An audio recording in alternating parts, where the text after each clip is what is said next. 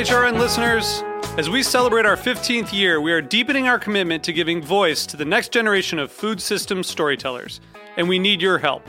Our internship and fellowship programs help activate new possibilities for underrepresented and underestimated young people through experiential journalism, audio engineering, and production training. Through these unique programs, HRN helps food equity stewards build essential workforce readiness skills that expand their potential and foster economic mobility. Please consider supporting these critical programs. And with a minimum donation, you can be entered to win a dinner for two at an amazing restaurant in one of eight cities and tickets to a concert at a great venue in one of those cities. We have incredible partners across the country who have donated, as they also share our passion for helping to educate the next generation of food systems storytellers. Check out heritageradionetwork.org slash 15 to donate and enter to win today. That's heritageradionetwork.org slash 15 to donate and enter to win today. And make sure you donate before March 31st. Thank you. Today's program is brought to you by the International Culinary Center, offering courses that range from classic French techniques in culinary, pastry, and bread baking to Italian studies to management, from culinary technology to food writing from cake making to wine tasting. For more information, visit culinarycenter.com. Hey, what's up? This is Jack Inslee, host of Full Service Radio. You're listening to Heritage Radio Network, broadcasting live from Bushwick, Brooklyn. If you like this show, visit heritageradionetwork.org for thousands more. We talk about food, we talk about music with musical dudes. Finger on the pulse, snacky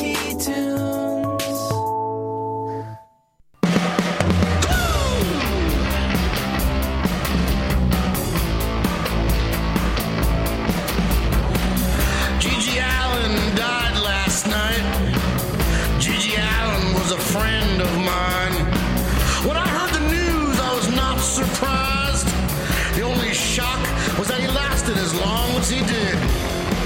He was 36 years old.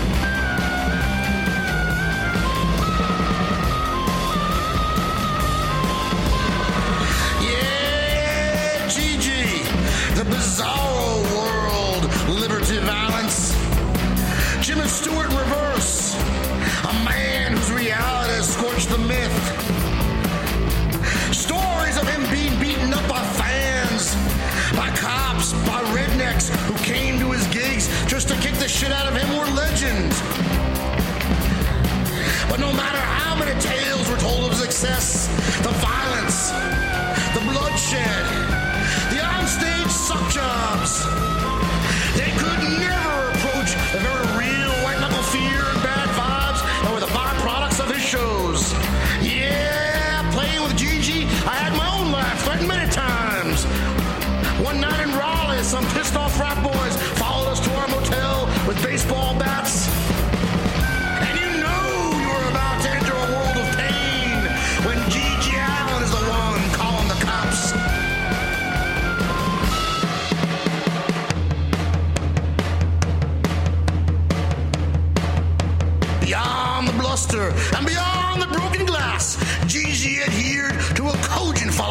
of rock and roll.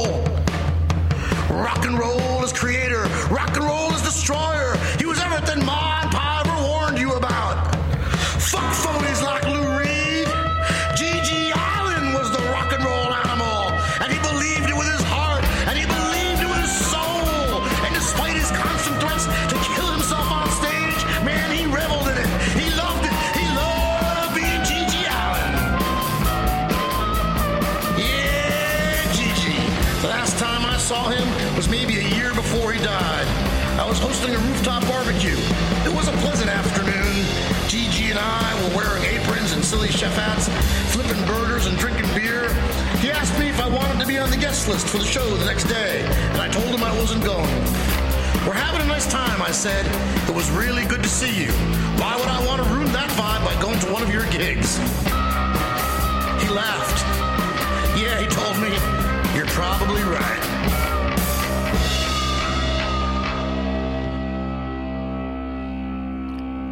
Oh man, Mike Edison.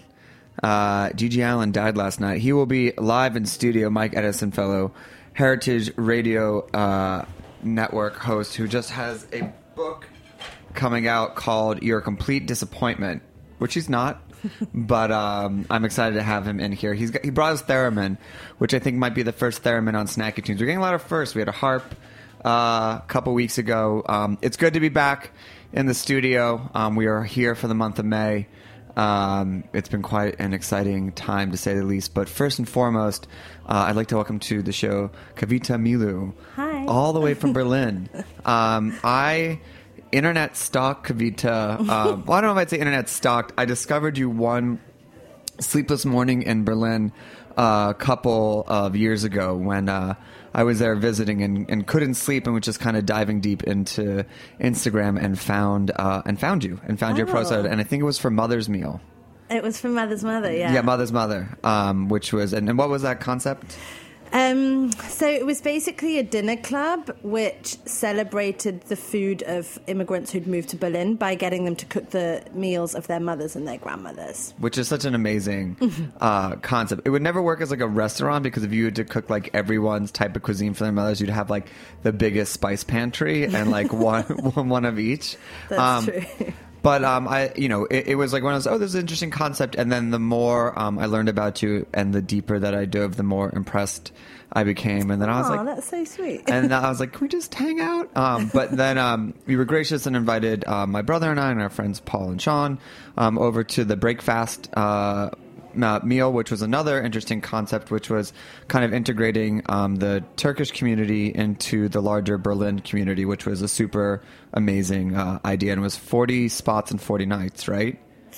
Um, it was that you're talking about the Ramadan. Yeah. The the Ramadan break that we did. Yeah. Well, as a Jew, we call it break fast. And I know it, like, it, it, I mean, break fast is like how we like do Yom Kippur. Like, it doesn't necessarily trans, but the same concept at the for sundown. Yeah, they basically do. So there, there's like these this uh, organization, like Turkish community organization in Kreuzberg, and they do these dinners, inviting community members to come and break fast together every day. So we did one in the market hall where I do a lot of my events. And that's where you guys came. It was kind of fun. Yeah. They did like music. it was great. There was great lamb. There was a really beautiful um, couscous raisin dish too that Mm-hmm. I, I remember. And then we watched um, World Cup in that Spiti like on the corner. That's and, true. And then oddly enough, when I was there visiting uh, my girlfriend, uh, we were trying to find a bar on New Year's Eve, and we went back to that place because it was the only place where we could buy a drink. Every all the other bars were closed because they were like setting up for, for New Year's Eve. And I was like, I might be the only person in Berlin who has like hung out here and drank twice and like oh yeah my local spot um but before we kind of get into like all the stuff you're doing um it, it would be great uh to kind of give people your background how you ended up in berlin uh just kind of and, and how you kind of ended up um what i like to introduce you as is like the queen of the independent food scene in berlin oh, yeah. that's a good title. yeah Um. Okay. Well, I actually ended up in Berlin for love. I had so good I had um, a great career in advertising, as you can probably tell from my accent. I'm not German. No. I'm British, and um, and yeah, I was working in advertising and really enjoyed it. Met this guy, fell in love with him, decided to move to Berlin. Didn't tell my family. Had to kind of lie and say that I would move for my um, advertising job. And then when I was like in this world of lies already, I thought that it might be a good chance for me to kind of follow the dream without disappointing my immigrant parents. So the dream was always to do something with food. And um, that's how I kind of like got into it. Berlin is a great place, I think, to like start up little projects. You don't have much financial pressure there. People are super open minded. So I started with Mother's Mother, which was that dinner concept um, that you heard about.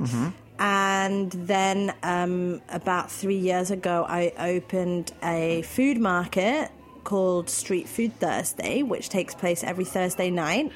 Um, it's in an old market hall, which um, three of my friends bought about five years ago. And um, it's really it's kind of like a smorgasbord but it's a little bit more roots i would say. I would agree. And it's and we have like 55 um, selling points. Let, let's let's talk about that. So like three years ago what was kind of like the food scene in uh, berlin? Um, okay well can we go a bit, a little bit before three Yeah, years we can go. Just take us through it. Educate us, if you will. So I would say, like, Berlin was pretty much a war zone up until around 30 years ago. So until the wall came down, when the wall was up, Berlin, West Berlin was an island, Mm-hmm. and there were people in West Berlin who could spend money on food, but they were very traditional, very conservative. They were wanted to go to like fancy restaurants with white tablecloths, and it was all about French cuisine, and they were pretty much closed off from the rest of the world.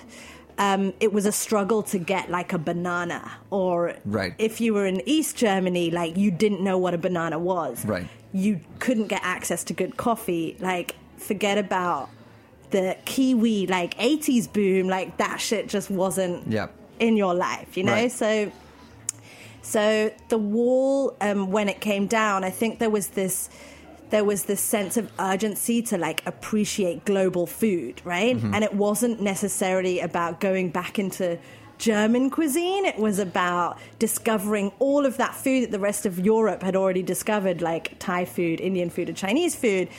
Kind of getting into that in, in the 90s and so on. So up until a few years ago, I would say that the food scene in Berlin was pretty traditional. It was pretty old school. Like chefs still have to go through an amazing like Ausbildung or education. It mm-hmm. takes five years to be a chef, and I meet young kids who are so well trained in their fourth year, but still won't call themselves a chef. Right. Like. It's pretty old school, and I think in the Which some would argue that that's still not a bad way to go. Oh no, I think it's a pretty great way to go. The only problem is is that we don't have that many inspiring like mentor chefs hmm. around. And that was and that's I think that's been the biggest thing that has changed like in this surge of of expat migration to Berlin, like all of these people who've like moved from New York or London or other big cities, they kind of missed the food culture that they'd left behind and craved that and got into like we call them Quereinsteigers, which means like stepping into the business sideways. Um, it's kind of a rude word in Germany.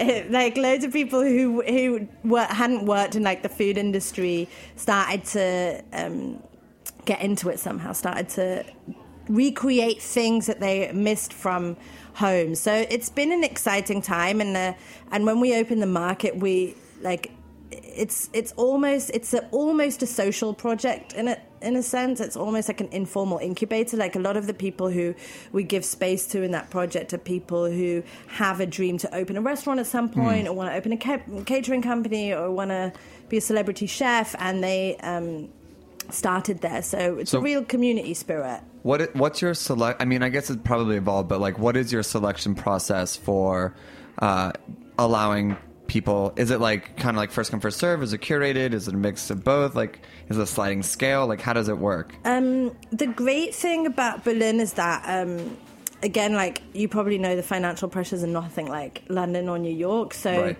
you have like time to spend nurturing community. Yeah. So at the beginning um, of the market, I was doing a lot of like. Fi- trying to find those people and trying to convince them that they could create a business in this way.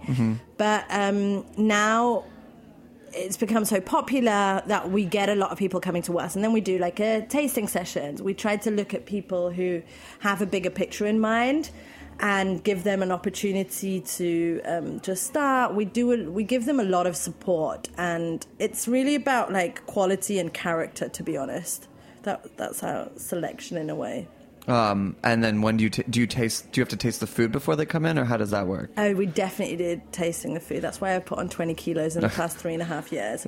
Do a lot of tasting of foods in my life. and, and then I mean, and then kind of, um, you know, there's like uh, Grand Central Market out in LA. They do a really good job of like kind of guiding guiding people in, and they've even taken some of the businesses because that were in there and kind of tried to help update them or like you know massage what works.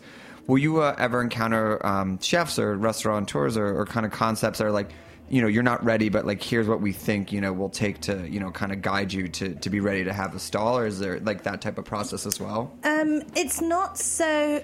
It's ve- like we're all very hands on, so it's not that we have like a structure for these things, but we do that by default. Like if we see someone who comes in we think like, okay, you're you've got something great about you. Like, we think that you could be a part of this in the future. Then we'll be in contact. We'll connect them to like people. We'll support them. You know, it's like it's very community. Um, and then what is like one of like the like st- you know uh, success stories that you're like most proud of that like started there and now it's kind of outgrown the market and gone on to you know something uh, Oh. bigger and better. Um, we have a lady called Fraulein Kimchi, and that means Great. like I, I mean, go on, explain it. But what a name! So she's really cool. She actually moved to Berlin as an opera singer because her opera teacher mo- like um, moved to Berlin.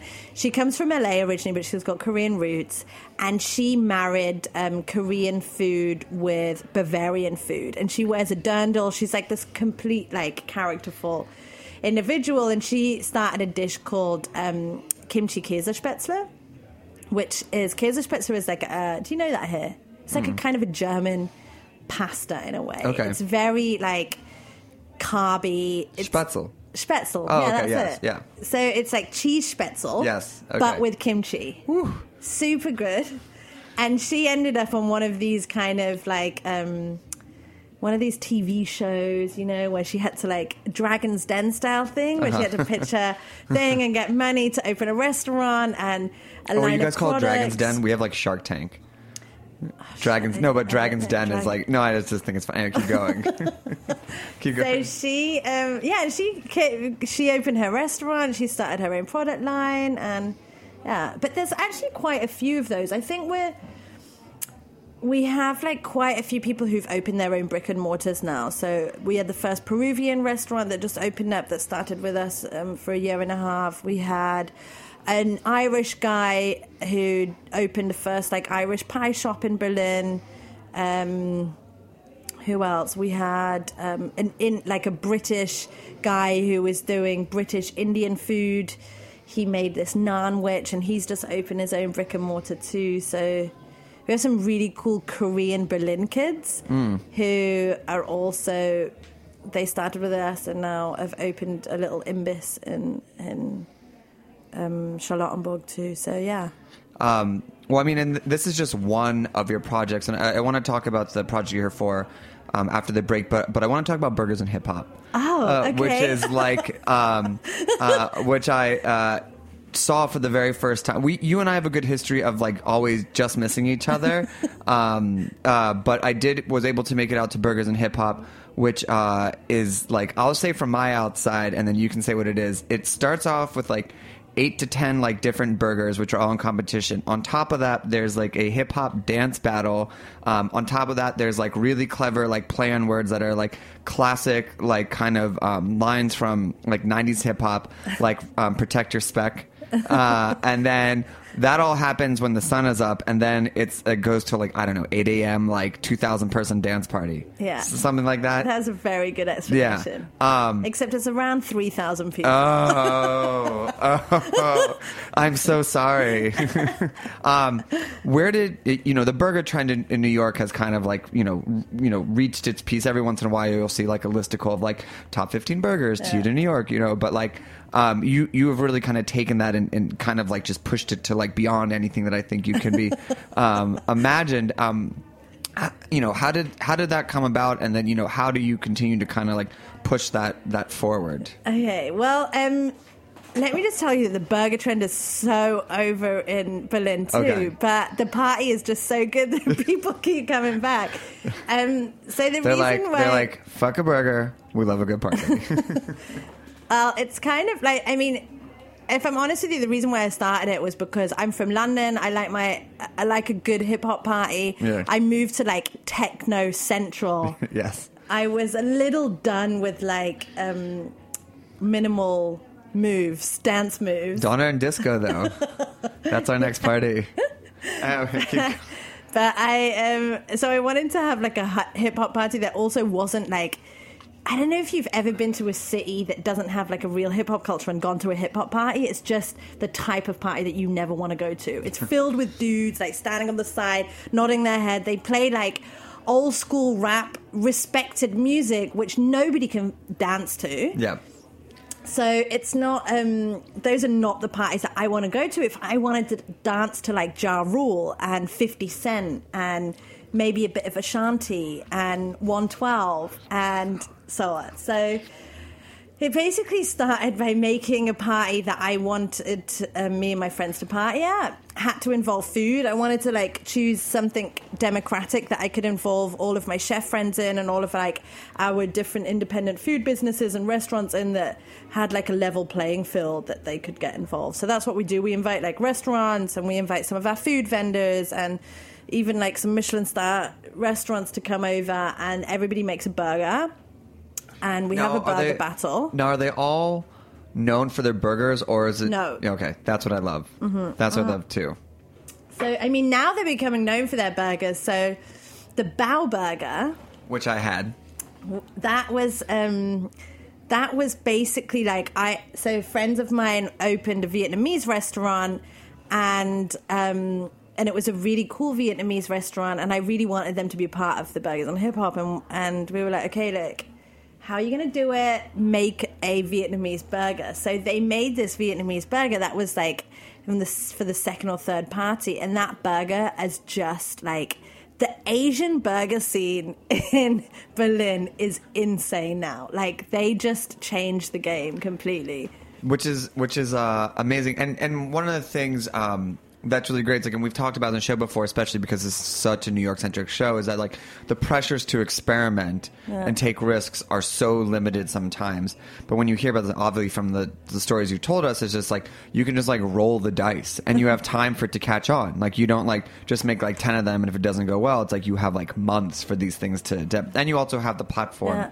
too. Um, we're gonna take a quick musical break, and then we're going to talk about your latest endeavor. Okay, great. Um, we're going to play a song from We Are Augustines, who are one of our favorite bands who go just by Augustines now, um, and then we'll be back with more uh, live on Snacky Tunes. Lift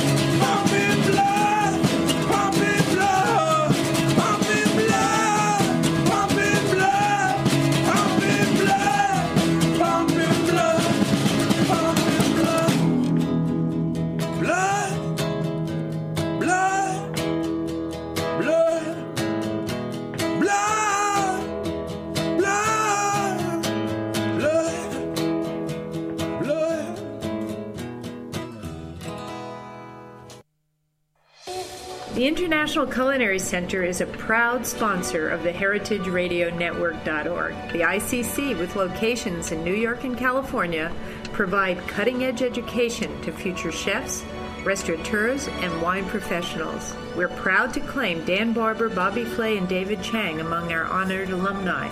This is Dorothy Cann Hamilton from Chef Story. Check out our ICC website at internationalculinarycenter.com. Uh, I forgot, but the Boros bunker, the famed art bunker, was like a banana depot for some time. It was like an internment camp, a banana bunker, a techno club in the '90s, and now home to like one of the best like German art collections. Yeah, it's So then maybe that's where the first bananas went, when bananas were discovered.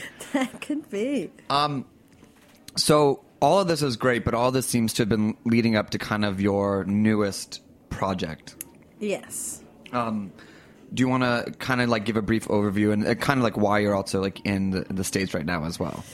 Okay, yeah. So I'm um I'm working on a new project. Um it's going to be the biggest project of my life. It's much bigger than me, even though I put on those extra 20 kilos. It's called um, Souk Berlin, and it's going to be a food market hall sharing the food culture of immigrants and refugees that have settled in Berlin.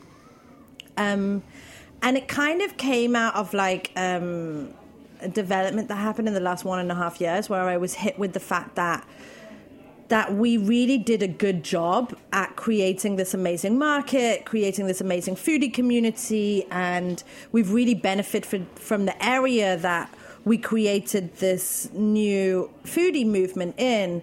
But just like many kind of similar food scenes in other parts of Europe or maybe the States, we've really isolated ourselves from the community that we live in. So we created almost like a foodie ghetto in a way and um, and it's kind of sad because you know the majority of immigrants that live in our neighborhood ha- have Turkish and Lebanese uh, backgrounds, and they're two immigrant groups which have such a rich food culture and such a rich food heritage. And the second generation, so the kids of, of the people who moved over, they still are rooted to their culture through their food. And somehow we failed to integrate them into our project. And I think um, it's a shame. It's also a shame for Berlin at the moment because um, we're at the cusp of almost like identifying what our food culture is and what our food culture represents. And I think if we don't create that border, uh, that create that kind of like link, bridge between both communities, then we fail on ourselves to really create a movement or create an identity which is something great, which is something new, and which is something novel, instead of just reciprocating like what's happening in the Nordic countries or whatever. So um, the market hall is going to be a way for I would say our foodie community that are doing great things anyway in Berlin to really connect with um, immigrant food culture and to almost like elevate like ethnic food cuisine to a point that um, it should be at. Like, I think we're of a generation that allows ethnic food to like sit in this subcultural niche where we demand it to be traditional, we demand it to be authentic. Authentic, yeah.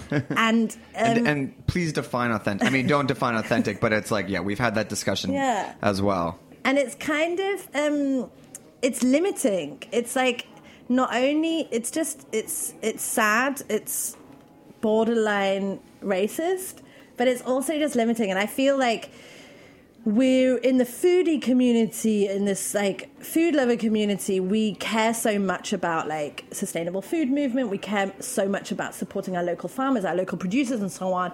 But what do we care about like the neighborhood and like our community? And where is our sense of responsibility there? And yeah, I kind of feel like the role of the chef or or the food entrepreneur has definitely changed in the last decade, and we are, you know, we have much more responsibility now than we did before. We have much more social responsibility now than we did before, and I think we have to figure out how to stop recreating these foodie ghettos because they are real strong, like reasons for gentrification and they're negative reasons for gentrification. You know, there's like this is like I don't want to speak negatively of this amazing pizza that we just ate, but I just walked from you know those guys' house like uh, 45 minutes away and walked through a very black neighborhood and a very like Hasidic Jewish neighborhood. And we're now at a restaurant where there's clearly a difference of the people who were eating here than the people who live in this neighborhood. And and of course these are natural things. Like it's not I'm not saying that we go into into opening a project like this closing out communities but I don't think we do enough to Provide an entry point. yeah So, how are you going out and selecting your vendors, and how are you going out to find the people that will begin to be your kind of first round of um, food vendors? So we're trying to. Um, the whole project itself is going to take quite a long process. So we aim to open in 2018, um, and we're really focused on the next year and a half and creating um, this community. Like without the first initial vendors who were there, the souk doesn't exist. So, as you might know, we have a refugee crisis in in the world right now, but um, particularly in Germany, 1.1 million refugees arrived in the last 12 months. Um, I, since 12 months, have a refugee camp 50 meters away from my house. There are 600 people living in there in one room, in eating like shitty aeroplane food every single day. They don't have access to a kitchen. Like, I mean, it's a shit situation, and it is on our doorstep. Like, I just like nobody can close their eyes to that anymore. Um, and so what we're trying to do is we've got one program where we're really trying to find women who are stuck in these refugee camps who will be um, contributing to wider Berlin society, who will be a part of, who are going to be German within a few months, um, trying to enable them to realize that their great food, their great home cooked food, could be a potential business. So we're doing a lot of outreach with them. We're also going back to like the old school um, restaurateurs who like Turkish restaurateurs, Lebanese restaurateurs to connect them with the new generation of chefs to see um, what can what what they kind of work on together, which is um, what Kebabistan is about. Kebabistan. Kebabistan. So Kebabistan is like, um, so like you said, the burger hype kind of over. Yeah. And also like the great thing, like integration. Germany's um, integration history has not been that great. Mm-hmm. But one of the things that Germans can be really proud of is like the kebab, and the kebab is like I a- dream about it. I, I I demand at least like one a day when I I'm mean, there. yeah, and it, like even even like the ultra right wing in Germany is eating a kebab with joy. So there is like a real positive integration story that um, the kebab represents in a way, um, and I feel like the kebab is something that that Berlin could really own, you know, and it's like it's it's much better than a burger. And the kebab, so basically, Kebabistan is a party that we're going to start. Um, in July where we bring together like the old grill masters who opened like the first Adana kebab houses and Döner kebab houses in the 70s, 80s, 90s, and 2000s.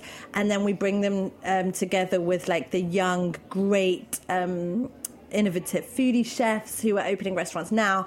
And they're going to do a um, kebab like grill down. And then we're going to have a big hip hop Arabic music oh, festival. gotta have it. Um, all this is this is amazing. I, I mean, I can't, I can't wait. And I, I really can't wait to see how the product, the project evolves as well, including the integration. And it's great that it's going to take two years because you know to tell that story right, so it doesn't seem like you're gentrifying or even just co-opting. It's going to have to take a lot of ownership from people who might not feel ownership in the community yet. Yeah, and it's and it's it's a, like community building is a process. It's something that doesn't happen overnight. And you know, the concept is like at the moment it's an idea and it's a vision, and that concept is going to be owned by the people who have business there, and they have an influence on that concept. So they will decide how it's going to be in a way that I haven't thought about Right. Right now. So over the next year and a half, you know, maybe if I come back here in a year and a half to talk about the project again, it's got a whole different. Um, I'll just come to Berlin to interview you.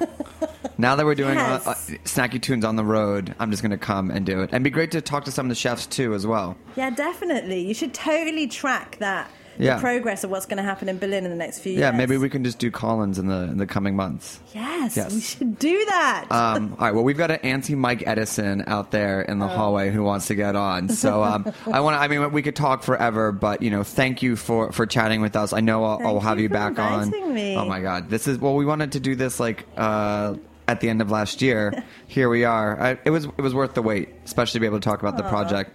Um, where can people find information about the market, burgers and hip hop, you, um, you know, Okay, so you can find out about Souk Berlin. At the moment, we've got a website coming up, soukberlin.com.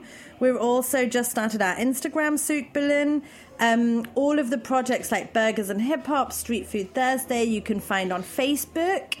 And you can also follow me on Instagram at Kavita Goodstar. which is how I found you in the first place. um, we have a track coming up by Light Asylum, who absolutely threw it down in here. And then we've got Mike Edison to talk about his new book, um, play the first ever Snacky Tunes Theremin, and just talk about being a general degenerate. Does that sound about right, Mike? General degenerate. Yeah, he's kind of nodding. Um, all right, here we are with Light Asylum, and we'll be we'll be right back. We came in search of the of immortality, to be like God, to be like God. And here, here, here, here, here, more, more, more human. Is the end of our adventure? Is the end of our adventure? Is the end of our adventure? Is the end of our adventure? Is the end of our adventure? Is the end of our adventure? Bye.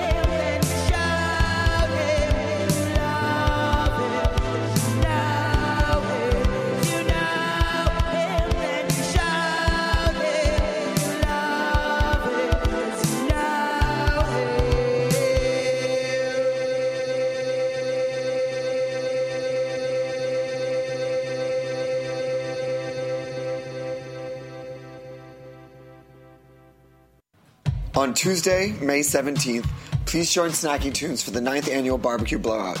Our inaugural chefs are Kings County Imperial with Beats and Rhythms by Domino Records. Tickets are $10 in advance at BBQ Blowout, May 2016.eventbrite.com. Tickets include a plate of food and a complimentary Brooklyn brewery. We're happy to announce returning partners of Nikki Digital and Heritage Radio Network. We hope to see you there. Yes, the ninth annual barbecue blowout will be back uh, a week from Tuesday. Please get your tickets. Uh, we've moved location to the drink, but everyone else is still good. And Kings County Imperial will be on the show next week. Um, very, very excited. We'll be announcing the menu this week. But enough about us. Mike Edison, welcome to Thank Snacky you. Tunes. Thanks for hanging out. Oh, theremin action. And uh, Mickey Finn on the keys. This is great.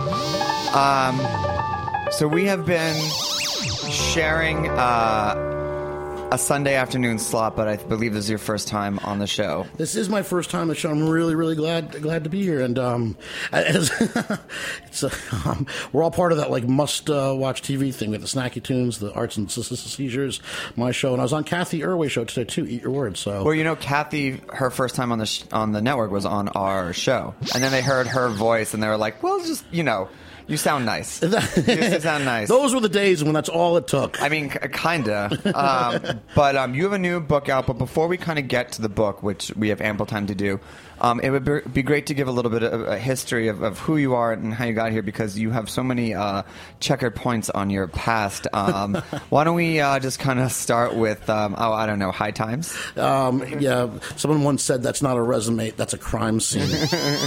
uh, I, I was I was uh, the publisher of High Times magazine, and a very clear case of be careful of what you wish for. Yeah, worst worst fucking job I ever had. How long did you last there? Or Yeah, well, no, no, fair enough. yeah. no, no. Uh, I used I wrote for them in the '80s, and I loved it. I wrote this column called "Shoot the Tube," it was about politics on television, and I was friends with everybody, and then I sort of.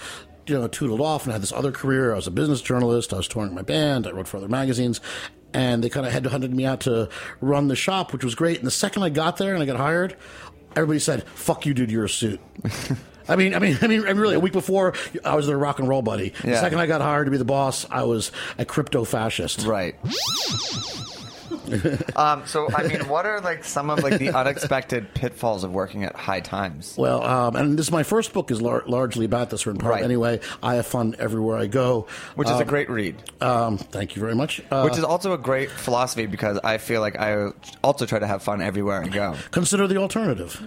Yeah, I mean there there is no alternative. Okay, yeah, fair enough. I have a miserable time everywhere I go. and, and, my new my new book, uh, which what, brought us here today, you are a complete disappointment. One of the, the real messages is about it is yeah I know because everybody everybody laughs and then they wait and then you're gonna say I'm sorry I'm laughing Mike. But it's, it's true. Those were my father's last words to me, literally, Oh, on his sorry, deathbed. Mike. We're going to get there. I know, and you're still laughing, um, because no, because it's it, it, it is it is funny, and it's you know time, you know, tragedy plus time, comedy. um, high times, you know, the first day I got there. i- The first line of "I have fun everywhere I go" is the next person who suggests putting Bob Marley on the cover is going to be looking for a new job, and that's what it was. It was like Groundhog Day over there. Mm-hmm. Yeah. like every day. It's like, guys, okay, no, we're not doing another Pink I Floyd. mean, is it more just like short term memory loss? Uh, you you would have the same meeting every day. Yeah. um, so I mean, well, you know, instead of like let's let's stick with the theme of like you have fun everywhere you go. It's like what were some of the triumphs um, uh, at High Times? Well, well, probably. I mean, the, the great story that came out of that is when um, Ozzy Osbourne was on the cover, and um, and Ozzy stole my pot, the motherfucker, you know. and I, I love Ozzy Osbourne. I'm a huge Black Sabbath fan. I, th- I think you know everybody is, which was the whole point.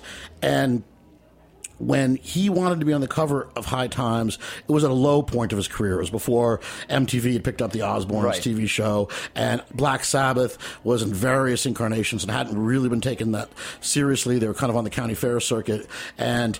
You know, the High Times. I said we we should put him on the cover. Of course we, we will, because to stoners, Ozzy's like Elvis. You know, Right. this is great. This is our Elvis. and We definitely want to do this, but he's got to pose with pot because that's part of the High Times shtick. So the problem is initially there was a rift between the old school hippies in the office who said you cannot put Ozzy Osbourne on the cover because he's heavy metal.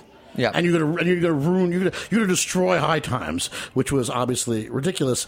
And you know we you know Ozzy came in. We, you know, I obviously won the day with this. How you're not going to put Ozzy on the cover? And he agreed to whatever we wanted to do. I mean, they were really looking for it. No one was taking him seriously. He wasn't going to be on Spin or Rolling Stone at the time.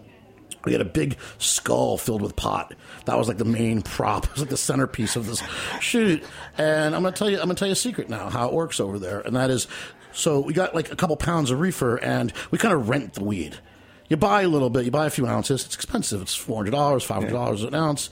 You buy a couple ounces, you rent the rest. The guy who brings you the weed is I'm hap- sorry. Who's in the rental weed business? uh, your local dealer who kind of wants his nom de guerre to say like you know weed courtesy you know you know 420 chronic army or you know whatever it is and and they're happy to do it and they come by with like these great beautiful intact buds and it's pretty and you know and everybody's happy to smoke some centerfold weed it's, it's just good for everybody Um, so what happens is though at the end of the story though you, you weigh the pot when it starts and then you weigh the pot when you're done. And you expect it to be a little bit lighter because a little bit got lost. Um, we buy pot we're smoking some pot during the whole thing we're smoking some joints da, da, da. the thing was like a pound light. Yeah. okay? Like like like a lot like I mean, it was tough times for Ozzy. Like this was this was pre everything. Ozzy could have asked for anything he wanted, and we would have given it to him. Right. But in, instead, what I got was the popular saying, "Dude, you owe me five thousand dollars." Oh. Okay, problem because I didn't, you know, Yeah. big, big, big problem. And the way High Times was, and I never met a much more backstabbing, motherfucking paranoid people in my life. You know, it's like you think pot culture is like mellow and stuff, and it's not. It's like paranoid, and, and and people like jockeying for a position. You, you know, and it was just this terrible, terrible thing. But um, I dropped a dime. I did it. I dropped a dime on, on, on Ozzy, and I called Page Six, and the reporter said that skull. I never said he stole the pot. Okay, I don't. You know, Yeah. I found out later it was like his guys, like stuffing, like he had Yeah. a roadie, and they were like all stuffing their pockets Yeah. with it. Dude, I would have given them anything they wanted. Yeah. Love Ozzy, just ask. Right. There's no reason to rip off my fucking weed. Right. Right. So.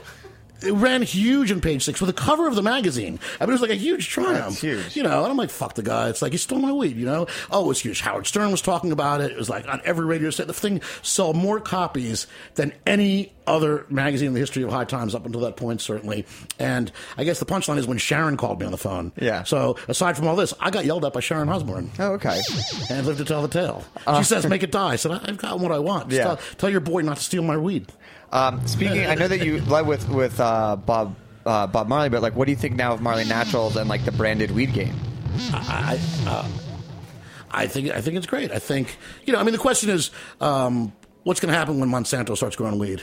Uh, you know, what's going to happen when it's Philip Morris brand weed? Yeah. And on this radio station, especially, we talk a lot about commodity Mhm. versus artisanal products, and we talk about handcrafted versus, uh, you know, in the industrial version. Um, you know, there's an upside and a downside. I think it's great. I think weed should be legal, obviously. Mhm. I'm very pro stoner. I'm just anti slacker. Right. You know.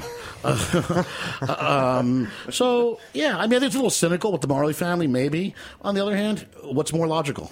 Right. I mean, I feel like that. I mean, it's like Snoop Dogg, Marley. Like, who else is going to like really turn this into like a big brand business? I, I think I think it's not just going to be Snoop Dogg, and I think at some point the Snoop Dogg thing is going to represent his brand, which is going to be very specific, and, and, he, you know he's great. But I, I think it's going to be some other high end luxury thing or something that's a little bit more middle of the road and not so gangsta. That's going to really take over. Um, one of the things that's really um, great about um, I Have Fun Everywhere I Go is that there's a CD that comes from it, and we played one of the songs that uh, uh, on the opening of the show. Um, how did the record kind of come about as tied into the, the book? Well, we, we started out and um, play some play some incidental jazz. Mickey, Mickey Finn, please hit it, Professor. Can, can we do that? That's Mickey Finn. That's Mickey Finn, world's greatest piano player, who I'm on the road with right now.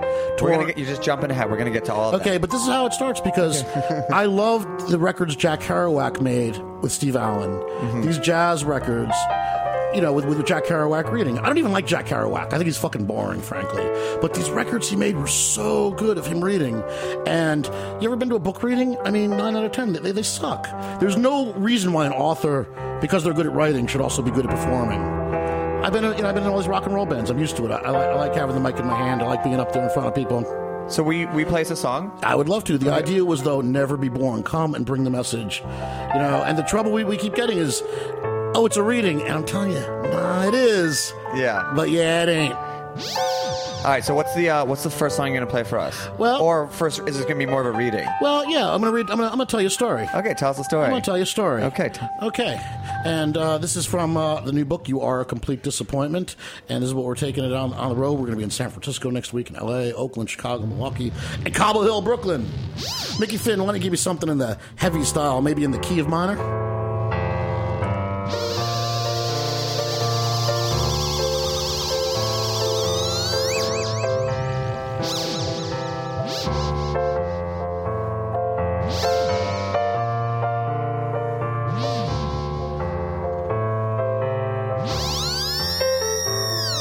My father was having a hard time speaking. He was on his deathbed, quite literally, in an Arizona hospital room, the best money could buy, with all sorts of tubes exploding out of his arms, monitors beeping and buzzing, nurses bustling in and out to check the connections and interpret the blizzard of numbers that flashed on and off like Christmas lights on a Matterhorn of rack mounted biotech. A pinball parlor's worth of LED readouts that could just as easily have read extra ball or special when lit. He was breathing erratically through a milky plastic oxygen mask. It collected spittle like the early morning dew, and he waved me over to the bed. I'm glad you're here, he began. There's something I want to tell you. So I sidled up close to hear what he had to say. And there was a soft sucking sound from inside the mask, and the low whistle of an air valve doing its things. His eyes were clear and lucid blue. You, he said, are a complete disappointment and he sucked another lungful of oxygen out of the mask, and his eyes opened up like saucers. He was just getting started. You are a failure, he leveled, gaining strength. You think you are a hotshot in New York writing books, but you're not. No one wants to read your shit. It's obvious you, you don't even like yourself, he added, before turning to my younger brother, the Wall Street mocker, who was standing next to me wearing a dirty t shirt from a recent Who tour. It's been a pleasure to watch you grow up, he said to him. My father's breathing had become a Greek chorus of pulmonary angst. He sounded like Darth Vader if Darth Vader were an old Jewish man dying in a hospital bed. And after another air valve intermezzo, he turned his attention back to me. You are broken, he said, and you need to be fixed. Never mind his immediate challenges the mask, the tubes, the electrodes, the IV drip, the demoralizing disposable pale green hospital gown. The old man delivered his message right over the plate. You aren't as smart as you think you are, he hacked. And after taking a moment to catch his breath and marshaling every bit of strength he could, leaning forward like the carved wooden mast on a pirate ship and spitting into his oxygen mask, he added, You are the only person in this family who is fat.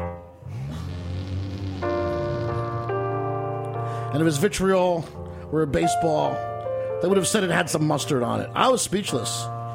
I watched it sail by without swinging, as stoic as Kaw-Liga, the famous cigar store Indian. There wasn't much else I could do. I mean, not to set the bar of what it means to be a mensch too low, but there's no way I was going to be in a fight with a breathless, dying man.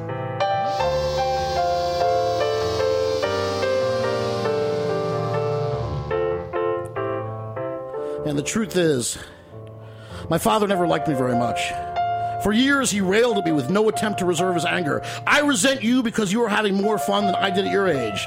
I didn't begin to have fun till I was 55. I had heard variations of this tune my whole life, recurring themes of jealousy and contempt. When I was 19 and my band was beginning to see some success, we were being booked for tours of Europe and opening up for the Ramones. And he hissed, I hate you because you get to live your dreams before I get to live mine.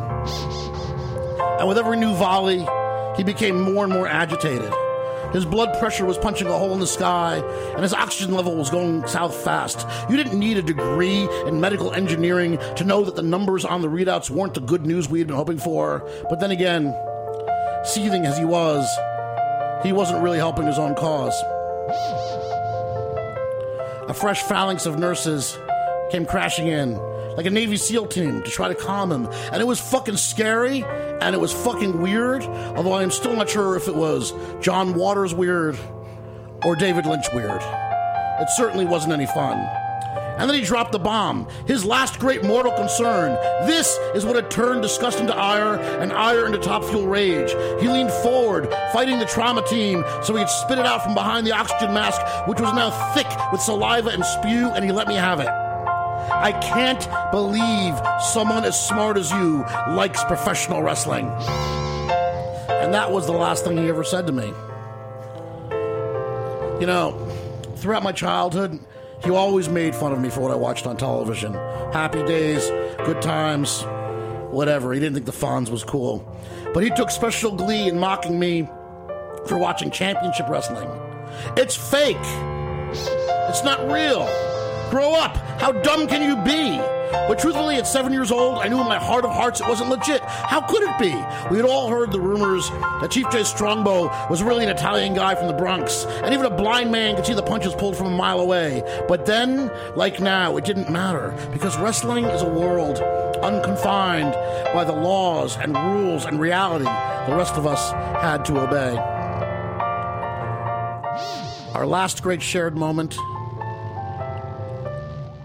my father and I, was July 20th, 1969. It's when he woke me up to watch the first man land on the moon.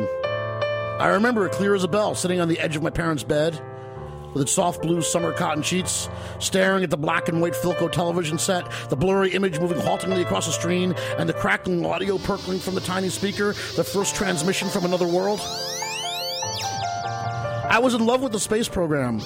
Agape with the gauzy optimism of exploration, gaga for the gadgetry, and gee whiz of NASA. I still reminisce about the blue NASA jumpsuit I had my picture taken in when I was eight, and about how I wanted to be a space captain and fuck Barbarella and all of her friends when I was 16. And after watching the first man land on the moon, my mind was racing with possibilities. Because even at the cusp of my fifth birthday, I was a man with a vision. Well, that's my version of it. Others might say I was a hopeless dreamer. But looking back, I have come to realize the fundamental difference between how I saw the first moon landing and how my father saw it. He saw expensive hardware and American exceptionalism. I saw adventure. I saw rockets and stars. He wanted to meet the astronauts and ask them what it was like to walk on the moon. I wanted to go there and find out for myself.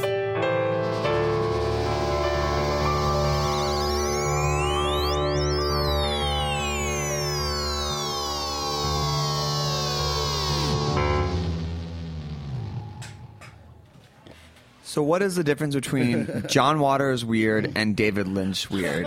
and that's what you're taking away from this.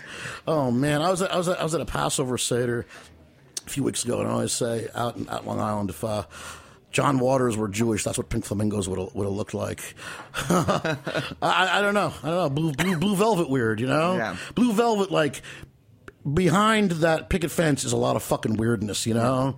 Everything seems to look okay on, on, on the outside, but man, behind the aluminum siding, it, it, it gets terrifyingly weird. Uh, so from, I mean, from that story, like, uh, obviously evolved this book, and um, you know, where did you know? What is the direction you took this in? You know, uh, and you know, what is it that you wanted to kind of tell through uh, these stories, and you know, Uh, leave with the reader? The book has has a message. It's got a happy ending. Me, I'm the happy ending. Yeah. honestly. And the message is to be the person you want to be, not the person you were told you should be. The idea of this book is that simple pleasures rule, and there's a lot of happiness out there. And if you're smart, not like my dad who couldn't get it, he always worried too much. You know, if, if you can grab this happiness and you can keep it, and you can share it with the people you love, and fretting, you know, and fussing and worrying all the time is just no way to be. My my brothers once asked me, "Well, how do you rate success?" Mike, one's uh, you know an investment banker, the other's a lawyer, and I said. I don't know. Maybe like how much time you spend smiling. That that's that's the that's the message. You know. You, you know. My, my parents were so top heavy with expectations that I mean, my God, on the guy's deathbed, this is what he's doing. He's screaming at me because of what I watched on TV when I was eight. That's that's you know, it's kind of fucked up. So, I mean, what advice would you give to uh, maybe kids who are kind of uh, and maybe that were like similar grips from their parents, like you know, to start to kind of carve out their own world, or like with things that you maybe wish that you had ignored and not listened to, that you know you ended up throwing off as shackles later on. Eh, you know, it took it took a while. Honestly, I mean, my, my dad was was a bully and a narcissist, uh, and, and just really kind of a mean guy. You have to have faith in yourself. Obviously, it's hard when people are swinging at you every which way you go, but you have to believe in your own star. You know, I never thought people say, "Oh, Mike, you're such a rebel," because you know you, you went to art school and you became you played in these punk rock bands, and you know you worked for a dope magazine and a porn magazine. But really, I, what was I really rebelling against? I think I was, to me, it was more moving forward, it was following my own star. If I was rebelling against everything, it's just about watching miserable people around me. Yeah. Um, fair enough. Um, can, can we hear something? Can we hear another one? That, that was so great. I just want to hear it again. well, I think I think I think we I think we can handle that. I think Yeah. I think we're gonna um, go back. We're gonna go back, way back, a little bit. Let's, uh, cook up the theremin again. Yeah, I mean, what pedals do you have on your theremin? By, by the Oh, way? oh, that would be telling. Okay. it's a pretty. It's a. It's obviously. Uh, I know you're never supposed to ask, but I mean, it's just it's it's fucking cool. That's what's going on well, right well, now. well, thanks. This this theremin is um, I, I sort of got my con- my theremin concept from uh, watching Jimmy Page play when I was a kid. That's sort Okay. of where this came from. Let me tell you. Let me tell you something. Okay, here's, not, here's not a secret. Okay. theremin players are assholes. Why are they assholes? Because they're really pretentious. Uh, so many of them, and they want to play, you know, like like a Bach you know, violin partita, you know, or, or violin sonata, and be very very precise. And I'm not into that. And they look down on people who who use it to make science fiction effects. And, and, and bombs, and I've got this sort of splatter painting approach to doing it. I mean, I like to think it's very musical, and it's sort of the Greek chorus to what we're doing. But as an untrained, non-Juilliard theremin people, let me tell you, there's a lot of pretension in the theremin, the theremin community, I mean, it's, such as it is. It's really cool. This is not like any theremin that I've ever seen. And Not to say that's overcomplicated. Uh, It's it's very uh, simple and, and minimalist. It looks like a radio antenna. Well, that's basically. No, I know. I, I'm well. I mean, for the people who can't see into the radio, I'm describing it as as the the, the outsider looking in. This is part of my job. Um, so, what is the uh, what are you going to play for us next? Well, I'll tell you what. Uh, a lot of my book um, is about growing up in the 70s in, in, in, in, in New Jersey. Uh, and I came to New York all the time. I was in Metuchen, New Jersey, in the, where we were just uh, the other night. And the center of my existence was the Metuchen train station. Because if you got on that Metuchen train station, you could be at Penn Station, New York City in 35 minutes. Uh, I think it was $3 round trip at the time. Um, I mean, I, I had this idea when you were living in New Jersey, there were two directions you could look. You could look forward, which to me was New York City, 30 minutes away, or you look the other direction, which was like the football team and keg parties. And I've been to a few keg parties, you know, and I chased a couple of cheerleaders, but I think the answer, you know, you know, lied more in, you know, in Manhattan than it ever was going to, uh, you know, spending the rest of my life in Metuchen. But that being said, everything is about possibilities and to me, the 70s were a great time to grow up. It felt very wide open, like anything could happen. And I remember catching a frisbee at a David Bowie concert.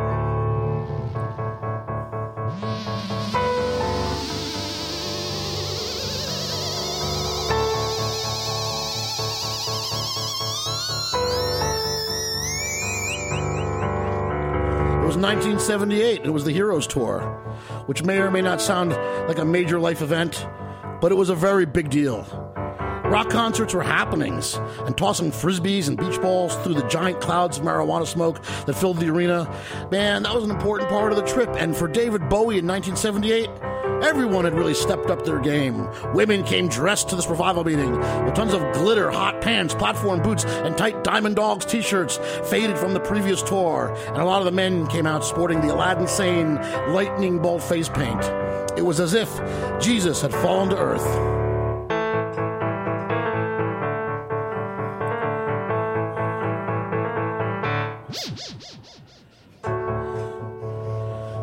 The girl that asked me to go to the show, she was wearing denim overalls and no shirt. The bib and the straps just somehow managed to cover her nipples, and her breasts just hung there flawlessly, like some sort of middle finger in the face of gravity. And even in this crowd, she nearly caused a riot. I have no idea why I was invited. I was 14 years old. There were four of us. I was the youngest, but she held my hand when we got off the train and made it to our seats on the arena floor. Anyway, I caught the frisbee. And you always hoped that one would come your way, and then if it did, you could be quick enough to catch it because catching a frisbee was a lot more badass than just swatching at some big old gay beach ball. But before I could fl- fling it back, the guy next to me said, Wait a second, dude. And he took the frisbee from me, he flipped it over, and poured a big pile of sparkling white powder on it.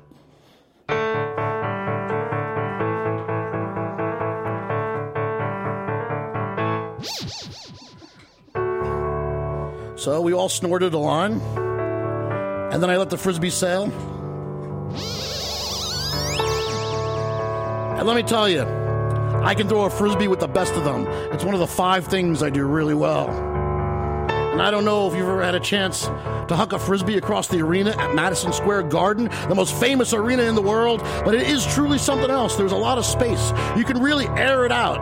And with what turned out to be wonderfully pure amphetamine percolating across my brain and David Bowie about to start the show, it was one of the finest, most crystalline moments of the entire decade. That was me living in the extreme present. And that's what my father never got. That's what this book is about. Never mind snorting mystery dust off of frisbees at David Bowie concerts. It's about living in the moment. My father was always worried about what other people thought. He was so worked out and freaked out and fussing and fretting in fear of carbohydrates, in fear of salt, in fear of sugar, in fear of strippers jumping out of birthday cakes and goddamn who knows what. He was so worried about the future that he let the future be the enemy of the now. And like Bill Hicks once said, if you are living for tomorrow, you will always be a day behind.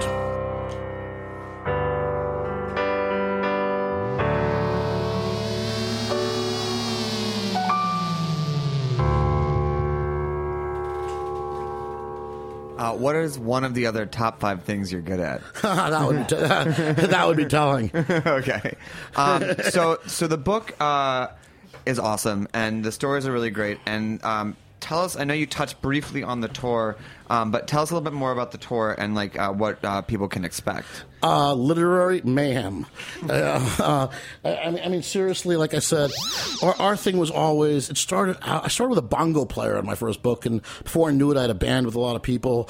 Uh, and some so many great people have been in and out of this band. Uh, Jon Spencer from the Blues Explosion has been one of my main collaborators. who We made that first I Have Fun record with uh, Bob Bert, uh, formerly of Led Zeppelin and Aerosmith. When I say Led Zeppelin and Aerosmith, I mean Sonic Youth and Pussy Galore, of course. uh, is regular with us. He plays with us all the time. Uh, Lucas plays with us from Captain Beefheart and Jeff Buckley. Other members of Boss Hog, members of the Dictators have been with us. I'm really fortunate. Um, we've had Howie Pyro who played with Danzig and D Generation. We, It's- I work with Howie. Howie's the best, Yeah, right? he's amazing. He's the, he's the greatest. He came out and played fuzz bass last time I was out in Los Angeles. So I'm really fortunate that all these great, you know, guys have gotten onto this because it's, you know, it's not it's not a rock band. It's something a little bit different. Our biggest problem, of course, is explaining exactly what we do because you tell people it's a reading and they're like, Yeah. you know, who the hell wants to come? But you tell them it's spoken word. Well, Jello Biafra already ruined that for everybody, and fucking Henry Rollins, like two hours of like blah blah blah. You know, um, you know, this is what we do. What we're doing here is what we bring, and uh, you are a complete disappointment on the road. Uh, Mickey's coming with me, the great Mickey Finn, uh, and, and and it's great. We're gonna come. We're gonna knock everybody's socks off. Some nights we do longer sets. We do some of the X-rated stuff. Sometimes we just kind of stick to the book, depending on on, on the audience. But uh, What's some of the X-rated stuff? The X-rated stuff. No, I mean I, I see. I mean I see that uh, uh, for New Well- York City uh, on the 22nd, it's going to be at the X-rated set at the Treehouse. Well, you, you, you, know, every day, give me, give me, give me hit a chord. every day, I wake up and thank the Lord that cock sucking is not strictly a homosexual phenomenon. That's pretty much how the X-rated set starts. Okay. But be you homo or hetero, male or female, it is a mouthful.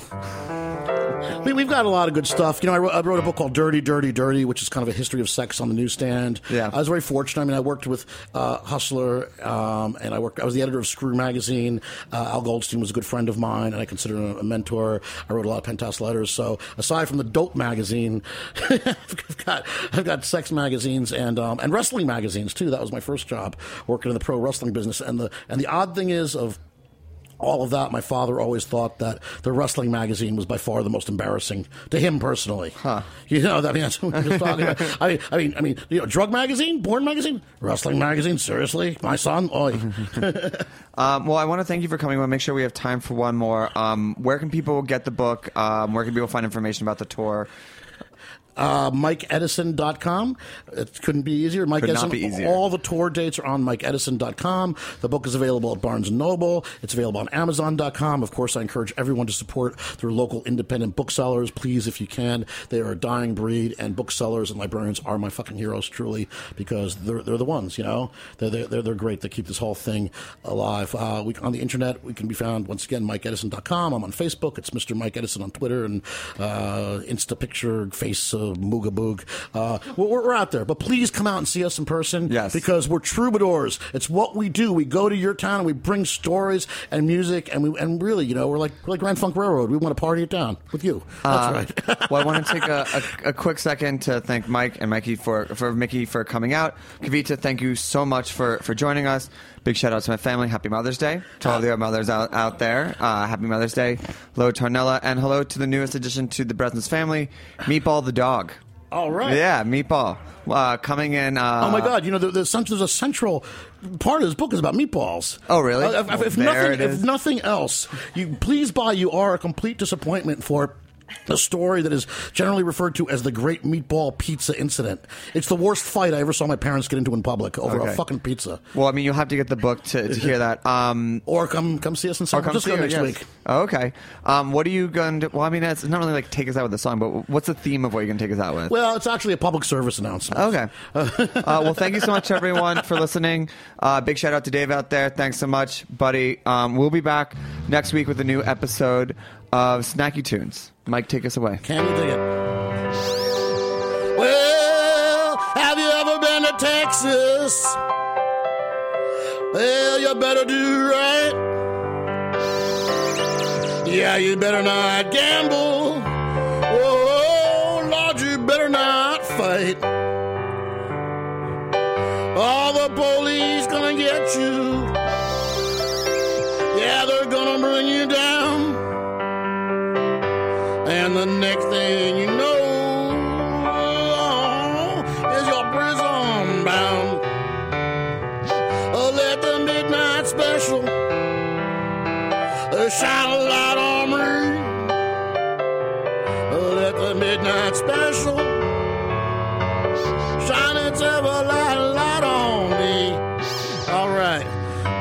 To you guys right now about drugs. And I come to you not only with a fair amount of experience, but with a great deal of enthusiasm.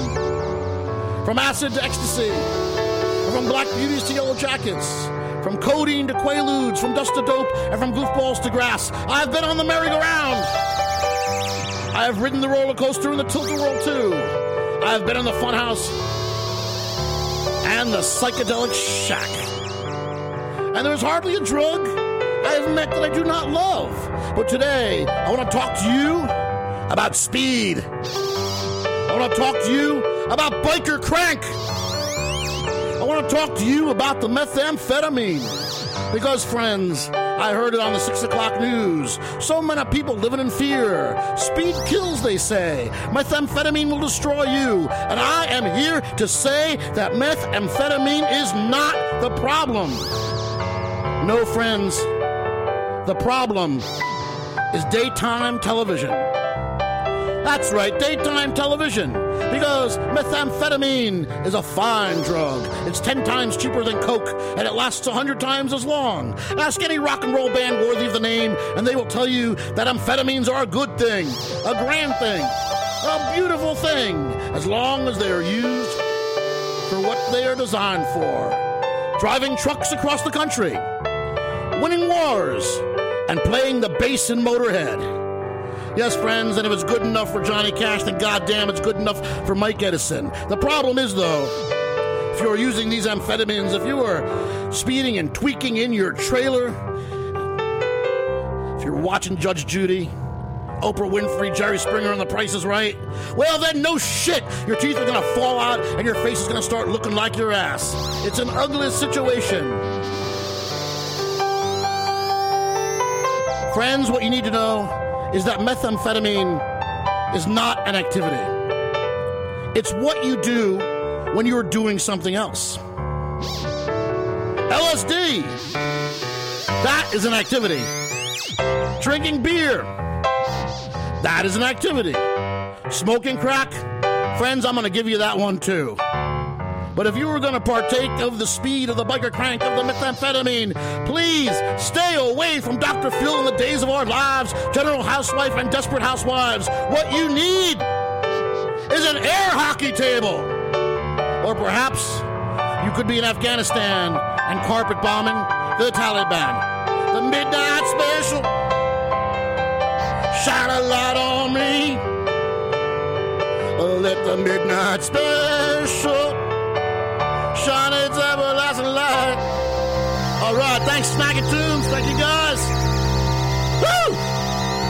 Remember,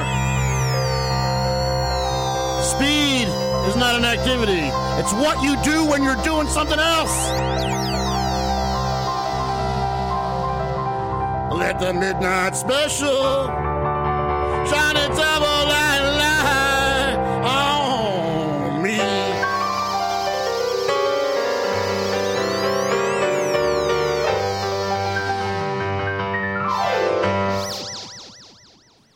talk about food. We talk about music with musical dudes. Finger on the pulse, snacky tunes. Thanks for listening to this program on heritageradionetwork.org. You can find all of our archived programs on our website or as podcasts in the iTunes Store by searching Heritage Radio Network. You can like us on Facebook and follow us on Twitter at heritage underscore radio. You can email us questions at any time at info at heritageradionetwork.org. Heritage Radio Network is a nonprofit organization. To donate and become a member, visit our website today. Thanks for listening.